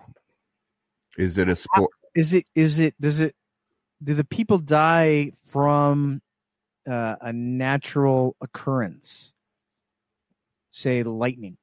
No. Hmm. Is it a team sport? It can be, but it's usually not. Oh boy. Can be, but it's usually not. Well, I can't imagine people dying from basketball, No. and that's totally a team sport. So that one's out. Is it darts? Ouch. that would be awesome. Nope. Not All right. Uh think All right, give us a clue. Yep. Um, um, I should really come up with uh, clues and hints before the show. That's a good. I'm gonna I'm gonna do a better job of that uh, in the coming weeks. Um, another clue I can give you is um, there are many types of this sport. Many types of the sport. Is it a sport that you could possibly see on television today? Yes. Is it golf? No. It can't. It's not bowling. Nope. How do you die bowling? Is it curling? Nope. Think uh, a less athletic sport. What's less athletic than? Than bowling. Ouch. Ouch. Um, Oh wow. Um, we already ruled out golf, bowling, darts. Those are non-athletic. Um, where are the where are the people? We need help on our. Yeah, name one location. that totally gives the whole Okay. thing away. Is One it, of these locations, I mean, all of these locations are iconic is it for rugby? these sports. No, Well, he said that it could be played by yourself or as a team. or a team. Okay, so that couldn't be rugby. Um, That's what makes this especially hard. not frisbee. figure skating. Um, all right, let's let's go with um, this particular sport is far more popular in the South in the United States. Ah, cornhole. It's, that's it. It's cornhole. No, but that's funny because I, I do have a question for you later on on that. Okay. Um, the southern United States. Correct. In fact, um, this particular sport has been mentioned already It's been mentioned already. in this uh, in this episode earlier. Racing. Yes. Oh. So, yeah, I guess it could be a team sport. Right. So dying on the track from a collision. Correct. Crashing. Wow, yeah. So, Auto racing. yep. So, can you guys name the top five tracks that have claimed lives? Well, um, Uh, Indianapolis 500 or Indianapolis Motor Speedway. That is number one. that's number one. I grew up in Indiana, so I should have known this one. How about um It's probably uh, what is that famous Italian Formula One track? Mhm. Probably in there uh, that I can't think of the name of. Monza. Monza. Is that one of them? Mm-hmm. All right. There, you know, that's the thing is uh, Formula One guys. Uh, there was a lot of deaths early on because hmm they, you know, the crowd wasn't protected and Yep. and Yeah, what- that's that's another part of the statistic. Is not all of these are drivers. Some of these numbers are Oh, s- spectators as well. Bystanders. Yep. Okay. Um. how about uh, Watkins Glen? No, No, Uh. What? What's the? Where's? Where's the big? Uh. Uh. uh the big rally. Um. In the desert. Um. So Uh, they, they- they all got killed at the same time. no. These are all Oh. the deaths that have Total. occurred at these tracks Total. over the years. Wow. Whew, well, So we have number one and number three. Are any of them like off-road type rally type Nope. races? They're all track races. They're all track races. Um. I need to I need to brush up on my Formula One because I'm guessing that that's probably most of these. Um, there's actually only one other Formula One track on this Hmm. list. So two are NASCAR. Uh, Daytona, Yes, that's number five. Talladega. Talladega. Nope. Hmm. Now we're because Indy and Daytona are the only two NASCAR tracks. Okay. The other one is Formula One, and the other one is non-associated. Hmm. Gosh, I don't know. Yeah, I can't name the other ones. Think of the most popular uh, L- racetrack in the world. Le Mans. Well, that's number four. So we need the number two spot. Monte Carlo. Nope. Oh, that was a great guess. That was a good guess. Um. Gosh, I haven't watched Formula One for a long time. Um. We've got all the Formula We've Ones. got all now, those, so yep. we need NASCAR. No, now we need the um this is the track people go to to design race cars. Oh, you're talking about the are you you're not talking about the uh the Autobahn, Uh that's a highway, right? but you're in the right you're in the right uh geography. Design cars there. in Germany. Yep. What track? I don't even know tracks in Germany. I don't either. Nürburgring. Oh, wow. okay. Yeah, I have I have heard of that track before. It just never came to mind. This is a dark. This is a very dark topic, Garrett. What's Dark wrong, segment. what It is is. wrong with you? You know, I did it I did it one week and then it just yeah, it kind it of caught on. it kind of stuck. It was uh and and we've had some we've had some ironic ones and funny ones and Garrett needs Garrett needs to be seen by somebody. Yep, I do. I am certifiable. But Erik, you had uh, you had said uh, cornhole, which is really funny because I had um, you had some pictures of you know various games that you had played throughout the years. And my question to you was, do you call it bags or cornhole? We call it cornhole. I, Yeah. yeah. I mean, yeah. We have the big tournament here with Rocky Mountain Cigar Fest. Erik Espinosa and um, Tommy Lazuka were unbeatable. Yeah, uh, there's a lot of people here in Minnesota that refuse to call it cornhole because they they feel dirty when they say it, but I, it, it's called cornhole. I'm sorry. So they do. Some people call it bags, huh? I Yeah, don't. I really don't know. I mean, I'm not very. I'm not even very good at it. I'm gonna just be honest with you guys. I I'm terrible. Yeah, I'm I'm not very good either. I think I'm good, but I'm not. I have an unorthodox throw, but um, You throw overhand? no, I did for a while. I was trying it out. I was trying it out, but you know, in Pennsylvania, they have like another version of it that is has like rubber discs. Oh yeah. What's that, Jordan? What's that called? There's a yeah, and you try to throw the rubber disc instead of into a hole onto like a stake thing. But Oh, sort, of like, sort of like horseshoes in a way. Yeah, Also like cornhole like the ring toss at the school carnival. because it's a board, you know. So Yeah. like when we were there, everybody played that game. I can't think of the name of it right now, but maybe somebody on uh online could. Uh, yeah, anybody knows what this game with the rubber disc is, put it in the comments so we can. uh and that was it was much harder. I'm just gonna say because you had to spin the rubber disc in such a way where it wouldn't bounce, you know, so Yeah. to, like put it right on that board. But Huh. Cornhole is is something that we kind of like uh, got into about I don't know three years ago or so, and it's just a great cigar smoking Yeah. drinking game, Mhm. right? Yeah, it is totally. You can have you can have a beer in your hand and, and a cigar in your hand and still, you know, uh, still have a lot of fun with that game. It'll suck. And- yeah. Oh. so, uh, Erik, let's go into a. We do a little lightning round every week. Uh, Just okay, lightning round. quick answers. Um, if you could give one piece of advice to new cigar consumers, what would it be? Consumers, Yes. I would say try a lot of things. And wait, there's two things, two parts of this. Try a lot of things, but try to try. Like, people get mad at me sometimes when I say quality over quantity because they think that I'm being snobby. But there's that isn't really why I say that. I say that because uh, quality.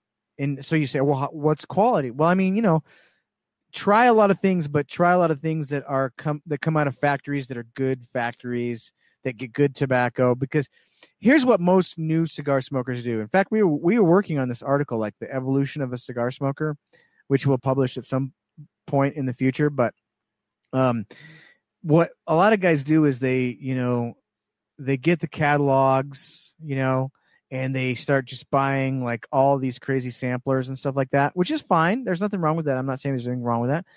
But, you know, most samplers are filled with really crummy cigars and then there's like three or four good ones. Yeah. I think it's better, in my opinion, just in my opinion, to uh, just buy individual cigars from good factories. Uh, you know, you got La Zona, you got Camacho, you got Romacraft, you got Black Label Trading Company, you got these. Try try cigars. You know, Steve Saka and Nick Melillo. Try a bunch of cigars from these types of factories that get good tobacco, and don't don't just settle on one brand. Like I see a lot of people settling on one brand, and, and that isn't wrong either. But there is you got to think like most brands have sort of like a core lineup in their filler and their binder and they'll they'll they'll just change binders and wrappers eh, but then the filler is sort of the same. Yeah. and so that's fine if you like that brand you can smoke that but don't don't limit yourself. Try a lot of brands from a lot of good factories. If you're spending a, a rule of thumb i say is you know seven dollars that doesn't mean that every cheaper cigar is crummy. But let's face it um you know some of these like, two three dollar bundle cigars they're they're two or three dollars for a reason. Yeah. And, you know i i think it's in my opinion life's too short to smoke a crummy cigar. So you know try cigars that are in that range and try a good you know variants of brands that come out of nicaragua dominican republic honduras. Don't get too tied into just one thing you know Mhm. Yeah, absolutely. Um, so the same question: If you could give one piece of advice to cigar retailers, and specifically brick and mortar cigar retailers, what would that what would that be? Oh man, we talk about this all the time in dojo headquarters. Like I think the biggest problem with most cigar lounges and I don't I don't even 100% know how to solve this problem. So it's sort of unfair for me to say what I'm about to say because I don't have the answer to it.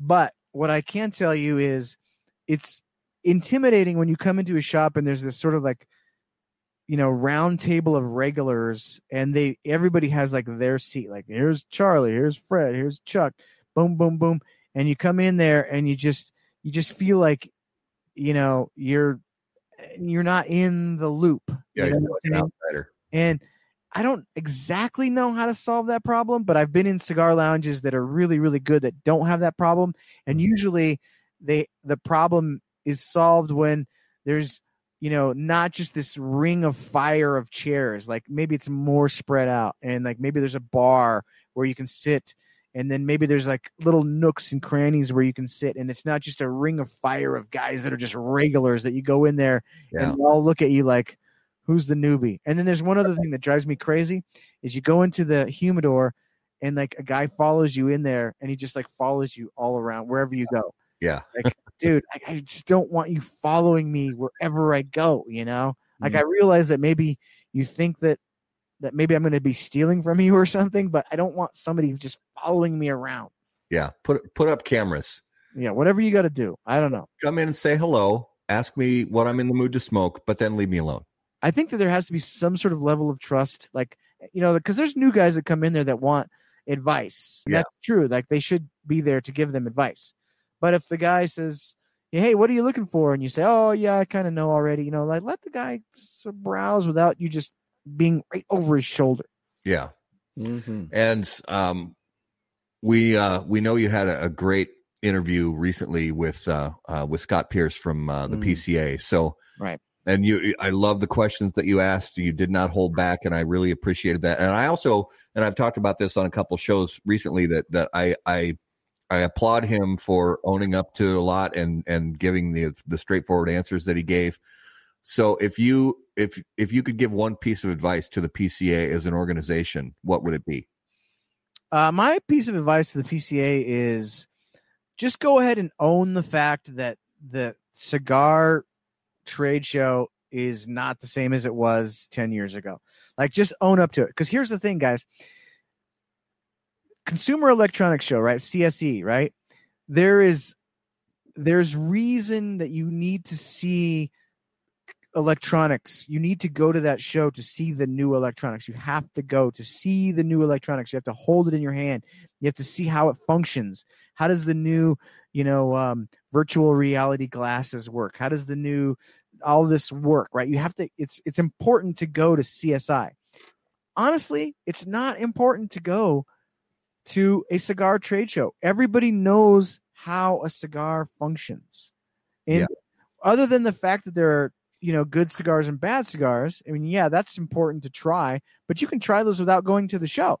So there's no real reason anymore for all of the retailers to go to a cigar trade show. There just isn't.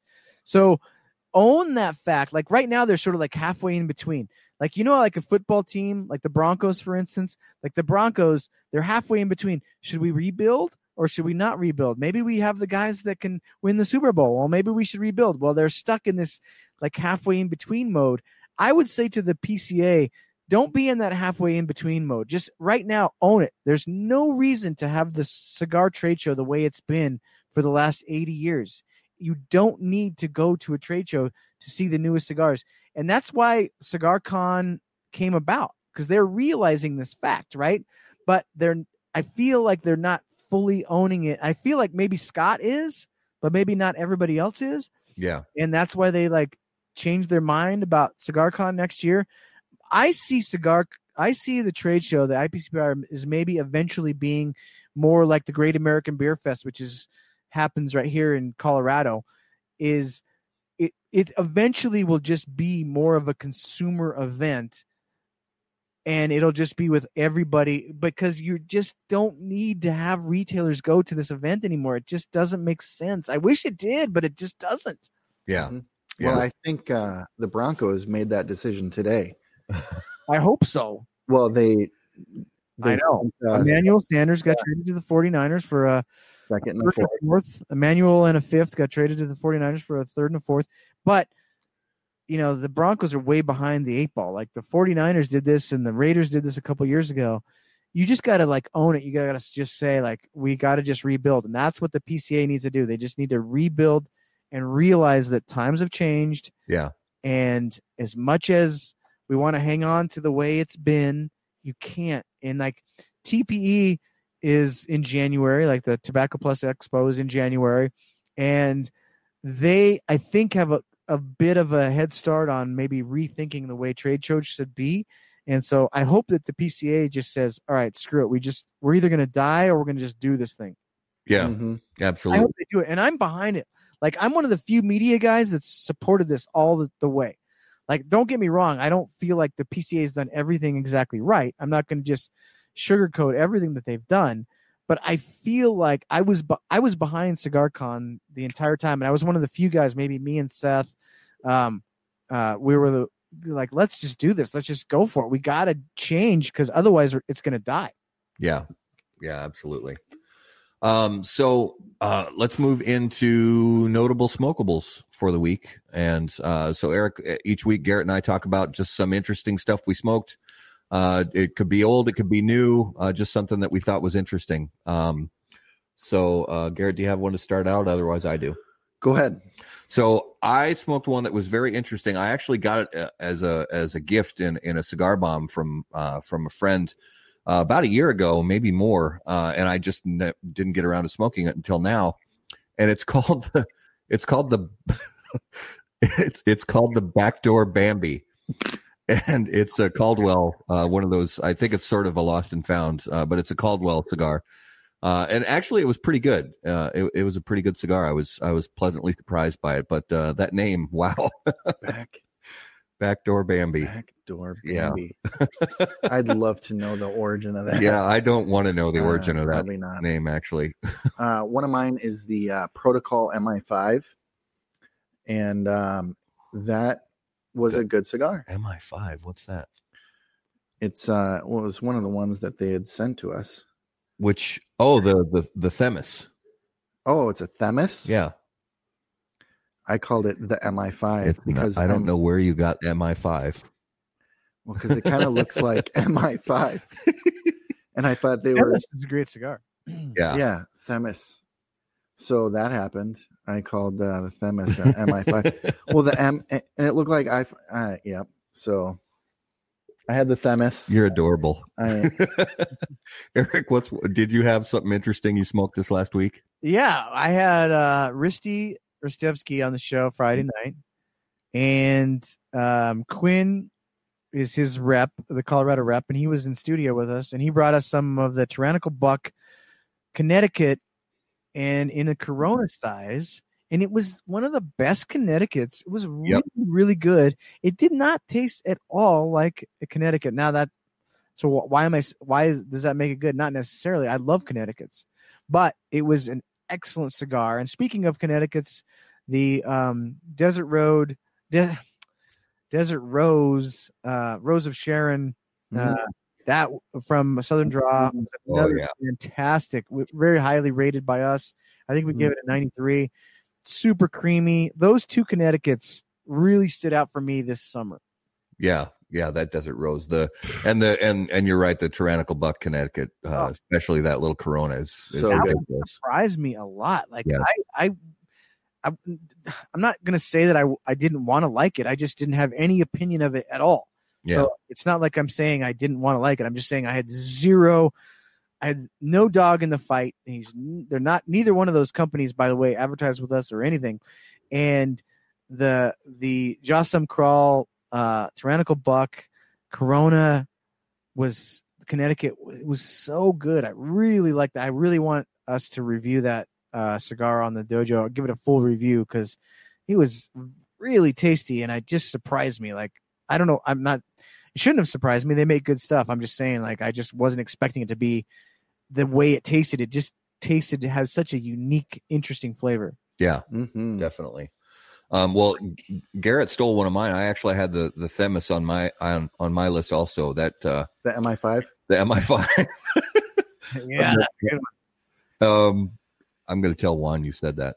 Um, he'll he'll laugh his ass off. But um, but then I also um, uh, as as has happened so many times in the last couple months, just because of the move and and all that, I keep finding all these cigars I forgot I had, and I had this old uh, La Sirena Mermaid Uh, yeah, yeah, yeah. that I hadn't. I I Mm. totally forgot it was in the humidor and um i honestly and, and i don't i don't want to sound i don't say this in a mean way by any stretch but it's honestly just kind of a brand that i sort of forgot about and um I think everybody has. yeah, Yeah. and and i just i i pulled that cigar out a little robusto and and it was great it was very good and sure it's got you know four or five years of age on it but it was it was a very good little cigar so so um it's and then that sort of piques my interest thinking gosh i wonder what's going on with that brand so i'm gonna you know pursue it a little bit and see if i can find some more of them Well, and uh, another one for me was the uh, Leaf by Oscar uh, Sumatra. Oh that's sumatra Ugh, i mean i love the leaf by oscar but there's something about that that sumatra Sumatra. Which uh, Vitola did you have? It was the um, I don't know if they call it a Corona Gordo or Yeah, I think it's. I think it's. It, yeah, it's, it seems more like a is- like a super robusto. It's, Yeah. yeah, but it's good. Yep. Definitely a good cigar. Um, Erik, anything else of note you can think of from this last week or so? I think the the cigar that I've smoked the most in the last three or four weeks has been the Perdomo 12 year. Um, like I've never, I've, I'm, I'm gonna be honest with you guys. All these years, like Perdomo is one of the biggest brands. They sell more than almost any cigar, but I've just never been into them. Like I haven't known that much about them. And when we went to um, Philadelphia to do the Nightstick release, my buddy Jeff Todd was like, "Oh man, you got to try this. You got to try this Perdomo 12 year, right?" And so like I smoked, I think I smoked the Connecticut in um uh I'm trying to think of the shop in Philly. You guys would know the name of it if I said it, but I can't. It's like an Ashton Lounge. And um Holt's, Holt's, Jordan. oh yeah, Holt's. Holt's. Thank you, Jordan. Uh, so I had the Connecticut 12 year there, and I was like, wow, this is really good. And then I, I didn't think about it at all for like four months, right? And I just said, you know, I really like that Perdomo 12 year. I'm just going to order a box, like just out of nowhere. Like I don't r- normally do that. And so I ordered a box of the Sun Grown and I ordered a box of the Connecticut. And I've been smoking that thing almost I, I, I hmm. I'm not kidding you. Maybe three, four times a week. It is so phenomenal. And then I sent, or I didn't send, but I, I told Robbie, Robbie Rasmussen, I was like, man, you got to try this. And he smoked it, and he was like, God, this thing is so good. And Hmm. Jordan's been smoking him, and now everybody around me has been smoking him. That is, you guys, I'm telling you, the Connecticut and the Sun Grown in the 12 year is absolutely. It's one of the most flavorful, unique delicious cigars you'll ever have. I love it. Oh, that's all. Yeah, I gotta check I that gotta out. try it too. I haven't- Perdomo's a brand that um, I was I was really into uh, many years ago, but it's you that know champagne was just yeah the champagne and the Yeah, lot. they don't make a bad cigar, but try Yeah. try the 12 year. all right. Tell me, you guys, te- you know, send me messages on Facebook when you try it because I'm just I really want to know what you two think because it uh, something about that cigar is just so so approachable for anybody. Like it doesn't matter if you're a, like a new cigar smoker or anybody. I think like my wife would probably like that, and she doesn't even smoke cigars. Yeah, no, that's awesome. I'm gonna give that a try. Um, so guys, uh, for those of you watching and listening, um, I want to give you a couple notes of some stuff we have coming up. Mhm. So a week from tonight, uh, we're really happy that we're going to be broadcasting live on location from Sodi's Cigar and Pipe in Stillwater, Minnesota. Uh, great, great shop, great location. They have a fantastic selection on their humidor and a lot of great people. So we're going to sit down and talk to them about what it's like to uh, operate a brick and mortar cigar shop and and you know how they um, uh, how they work together with their customers and their reps and kind of learn a little bit of the the inside baseball about uh, running a cigar shop. Mhm. Uh, the week after that, on November 5th, uh, we're really excited to have uh, Mr. Reinier Lorenzo from HVC Cigars live on the show. And then uh, the following week on November 12th, uh, Mr. Sean Williams from Cohiba Cigars. Uh, very excited to have him on as well. And we have more coming up after that that we'll give you notes about in the coming weeks. Um, Erik, give everybody a, a little bit of a, a closing out. Tell, tell, uh, give us a reminder of what's coming up with the dojo. If you have some special guests coming up on Smoke Night Live soon and things like that. All right, thank you. So uh, this Friday we're gonna have a special show. Uh, Nick Labrita from JR Cigars is gonna be on. We're gonna be talking about our Fab Fives, like five, uh, uh, a a five of something. Like, is it your five favorite Connecticut's? Is it your five favorite La Zona cigars? Is it your five favorite Mopar cars? Is your five favorite albums of all time? Five favorites, the Fab Five. We'll be giving away some really. In fact, I think I have a prize here. I can show you. Anyways, we're going to be giving away five of the dojo collaborations on the show, and that'll be fun. And then the, uh, I think the week after that, we go to, um, is that the week we go to, La- we might go to La Zona Palooza. We'll be in Miami. We'll be doing something live down there. Um, so yeah, we got a lot of exciting stuff coming up. Otherwise, just go to cigardojo.com, check out the, the reviews tomorrow. We have a big announcement on the new dojo collaboration. So check that out. And then every Friday night, we do our thing. Plus, guys, we have the new pairing show, which is Flavor Odyssey A to Z. That's Robbie Rasmussen and Randy Griggs every Wednesday at 6 p.m. Eastern Time. Uh, this week, they're doing the Guardian of the Farm Night Watch paired with a Guinness Extra Stout. So that's tomorrow Nice. uh, at 6 p.m. So that's our newest show that we just started about six weeks ago. Nice. Very yeah, cool. that's I've I've enjoyed seeing that. It's uh it's a cool concept and um you know we we've uh been fans of the Cigar Dojo for a long time and we uh, wish you guys nothing but the best in the future. Yep. And uh for those of uh for those of you guys watching us right now and listening to us um install the app on your smartphone go to cigardojo.com uh you know get get uh liked on their facebook page and instagram and all that stuff because they really do it right and and we appreciate what they do for the you know for the cigar community and the cigar culture so uh, erik thanks very much for being on the show with us tonight Appreciate it, guys. Thank you guys so much for having me. It was fun. absolutely so uh, guys like share and subscribe and all that good stuff and until we see you next time burn cigars Not bridges. take care guys thank you Thanks.